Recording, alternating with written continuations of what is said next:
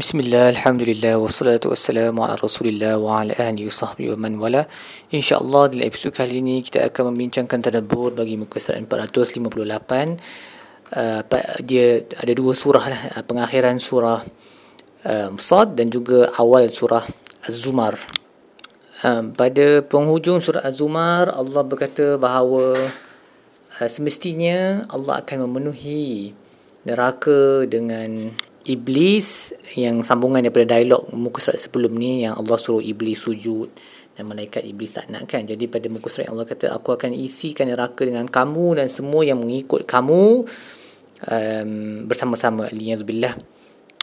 Kemudian Allah suruh Nabi bagi tahu kepada orang um, orang musyrikun qul ma as'alukum alaihi min ajrin wa ma ana minal mutakallifin aku tidaklah meminta sesuatu yang uh, sesuatu, sesuatu upah. Aku tak minta upah untuk apa yang aku lakukan. Dakwah ni dan aku juga bukan dari kalangan mutakallifin mutakallifin ni um, maksud yang paling banyak dijumpai dalam kitab-kitab tafsir adalah uh, orang yang buat-buat orang yang pretentious.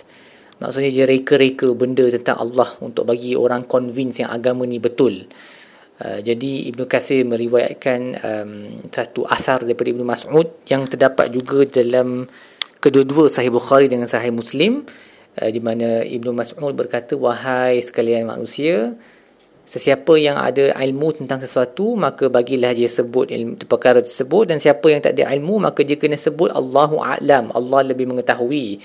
Kerana adalah daripada ilmu itu bahawa seorang lelaki uh, ataupun seorang manusia uh, berkata tentang apa yang dia tak ada ilmu Allahu a'lam so itu menunjukkannya orang tu berilmu orang yang berilmu sepatutnya bila dia tak ada ilmu tentang sesuatu dia kena sebut Allahu a'lam itu tanda yang dia ada ilmu lah ilmu tentang benda yang dia tak tahu ha kerana Allah berkata Nabi Asma berkata lagi fa inna Allah azza wa jalla qala li nabiyikum sallallahu alaihi wasallam Qul ma as'al as'alukum alaihi min ajri wa ma ana minal mutakallifin. Allah suruh Nabi bagi tahu ke orang musyrikun, aku tidak meminta upah untuk apa yang aku buat ni dan aku bukan mutakallifin. Aku bukan orang yang mereka-reka sesuatu to convince you of the religion. So, kalau Nabi pun uh, dilarang untuk mereka-reka apa-apa tentang agama ni semata-mata atas tujuan dakwah, maka kita pun lagi lah sepatutnya tak boleh dan benda-benda apa-apa yang kita tak tahu kita sebut sahaja Allahu alam. Kita tak tahu tentang perkara tersebut. Dan um, Ibnu Ashur pula berkata mutakallif ni uh, boleh datang dari perkataan uh, masyaqqah okey kesusahan uh, nak berkata agama apa yang Allah Nabi bawa ni dalam agama ni dia bukan sesuatu yang sukar. Uh, dia tidak sukar ke atas Nabi sallallahu alaihi wasallam. Dan ini menunjukkan bahawa uh, hikmah uh, hikmah Allah dalam menjadikan uh, tabiat ataupun nature uh, nature nabi tu ataupun sifat nabi tu dia selari dengan syariah. So nabi tak rasa burden lah tak rasa susah dengan um, apa-apa perkara-perkara uh, yang telah diperintahkan Allah di dalam syariah.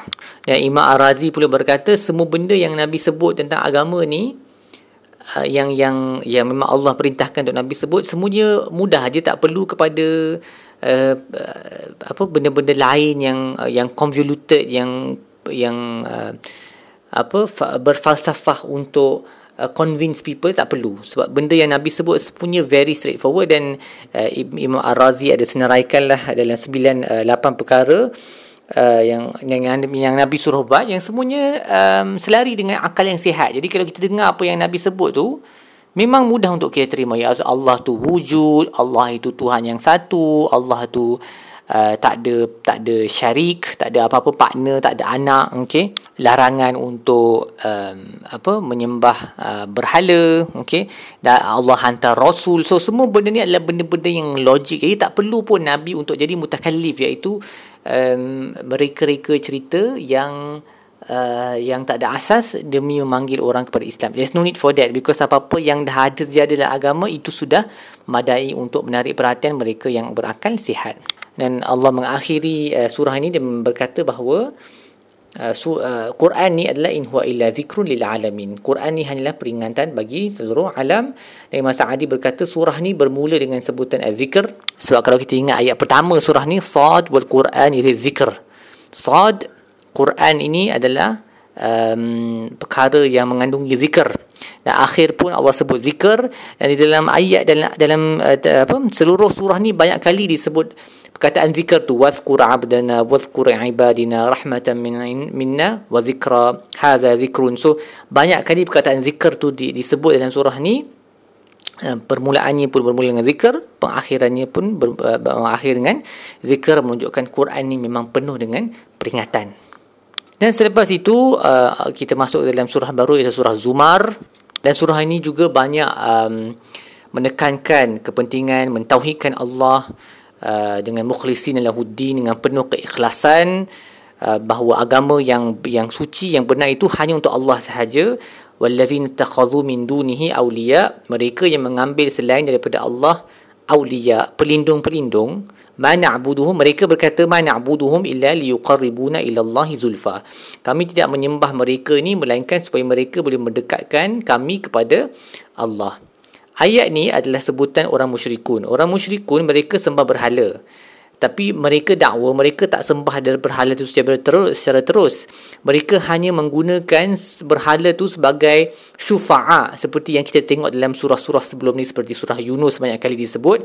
They consider this berhala uh, these false gods as uh, intercessors sebagai syufa'a untuk mendekatkan mereka kepada uh, Allah sebab mereka beriman kepada Allah. Mereka tahu yang Allah tu wujud. Allah tu pentadbir alam, pencipta alam. Tapi mereka tak sembah dari Allah. Mereka gunakan uh, berhala-berhala ni sebagai perantara antara mereka dengan Allah untuk mendekatkan mereka kepada Allah.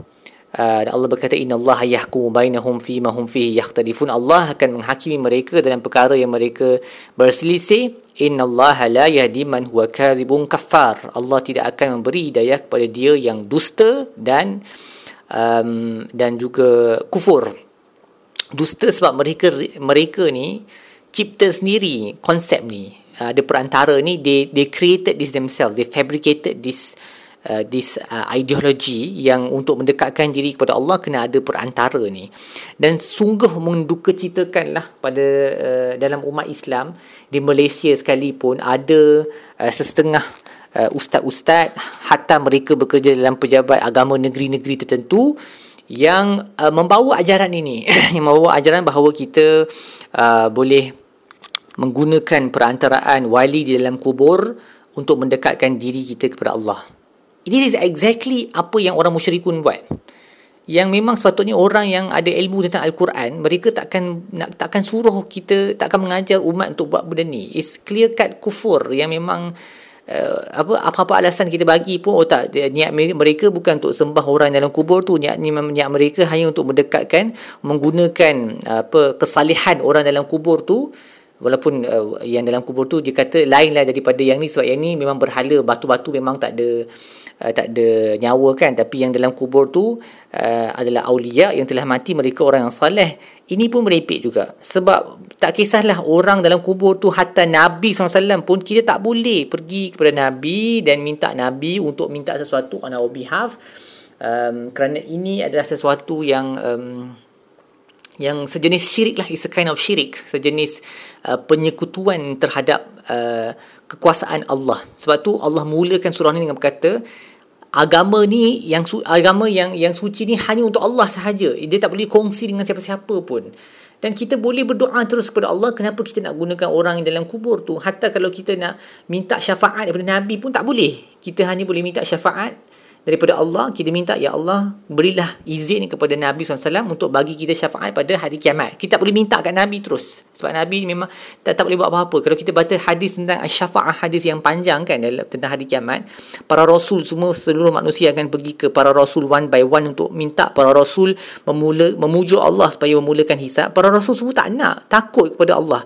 Maksudnya mereka tahu para rasul ni tahu they have no power over any harm or benefit mereka sendiri tak ada kuasa atas uh, memberi manfaat memberi manfaat ataupun mudarat kepada diri mereka sendiri. Jadi macam mana kita boleh minta melalui manusia mereka? Sedangkan mereka sendiri tak nak pergi uh, apa uh, pergi kepada Allah dan um, minta Allah memulakan hisab sebab masing-masing takut Akhirnya Nabi SAW sahaja yang akan bertuju dan pergi sujud di maqam Mahmuda uh, sampailah Allah bangkit Allah suruh dia naik apa um, raise his head up dan Allah kata uh, sebutlah apa yang kamu nak uh, isfa' tu syafa' uh, berilah syafaat dan syafaat kamu akan dimulakan. Allah Nabi akan minta Allah untuk mulakan hisab dan mendahulukan umat Muhammad. Uh, so ini adalah hadis Sahih Bukhari hadis yang panjang hadis syafaat. Uh, dan untuk menunjukkan yang para anbiya pun mereka tak ada tak ada kuasa lah untuk um, uh, untuk mendatangkan sebarang manfaat atau mudarat. Semuanya terletak di tangan Allah Subhanahu Wa Taala. Jadi macam mana kita boleh pergi kepada uh, dan uh, kepada uh, apa berdoa menerusi orang-orang di dalam kubur ni. Walaupun kita ber, bukan berdoa pada mereka tapi berdoa berdoa menerusi mereka pun adalah kufur juga. Seperti yang disebut di dalam ayat ni. Alasan mereka mana'buduhum illa liqarribuna ila Allah zulfa. Kami tidak menyembah mereka melainkan supaya mereka mendekatkan kami kepada Allah. It is the same alasan.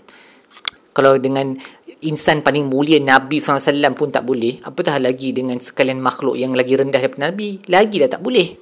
Sebab tu Allah kata Allah tidak akan memberi hidayah kepada mereka yang dusta. Mereka telah mencipta sesuatu yang tak ada dalam agama ni. Allah berkata lagi law aradallahu ayattakhidha waladan astafa mimma yakhluqu ma yasha. Kalau Allah nak ambil seorang anak Allah akan pilih daripada siapa-siapa yang dia nak. Daripada apa yang diciptanya subhanah maha suci Allah daripada semua yang mereka sebut. Huwallahul wahid al-qahhar. Tuhan itulah yang satu dan yang uh, mempunyai kuasa untuk menekan ataupun um, memaksa kehendaknya ke atas siapa yang dia kehendaki. Dan kemudian Allah menyebut dialah yang mencipta langit dan bumi dengan kebenaran. Yukawwiru laila 'ala an-nahari wa yukawwiru nahara 'ala al-laili wa sakhkhara asy-syamsa wal qamar kullu yajri li ajalin musamma ala huwal azizul ghaffar.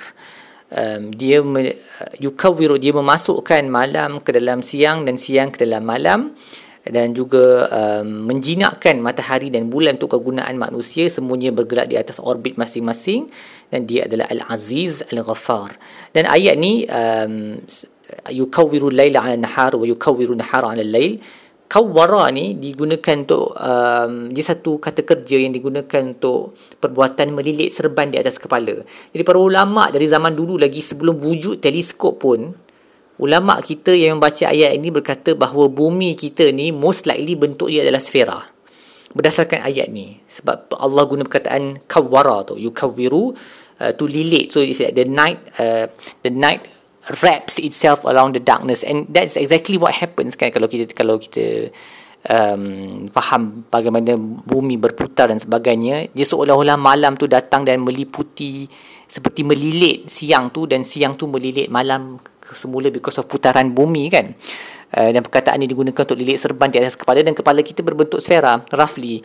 Jadi jadi zaman dulu lagi lah sebelum wujud teleskop pun ulama kita ramai yang berpendapat bahawa bumi ni berbentuk sfera. Tiba-tiba zaman sekarang ada orang kata bumi ni flat earth kan. Dia memang betul lah daripada our uh, micro experience on on low scale on, on small scales pada skala yang kecil bumi kita memang rata. Sebab kalau bumi kita tak rata kita tak boleh jalan tak boleh bina bangunan tak boleh buat apa-apa. Tapi on larger scales bila kita keluar naik ke langit jauh-jauh tengok sikit bumi tu memang berbentuk sfera. Jadi ayat-ayat yang berkata bumi tu rata um, seperti um, wa ilal ardi kaifa sutihat bagaimana bumi tu di, di, di, dihamparkan.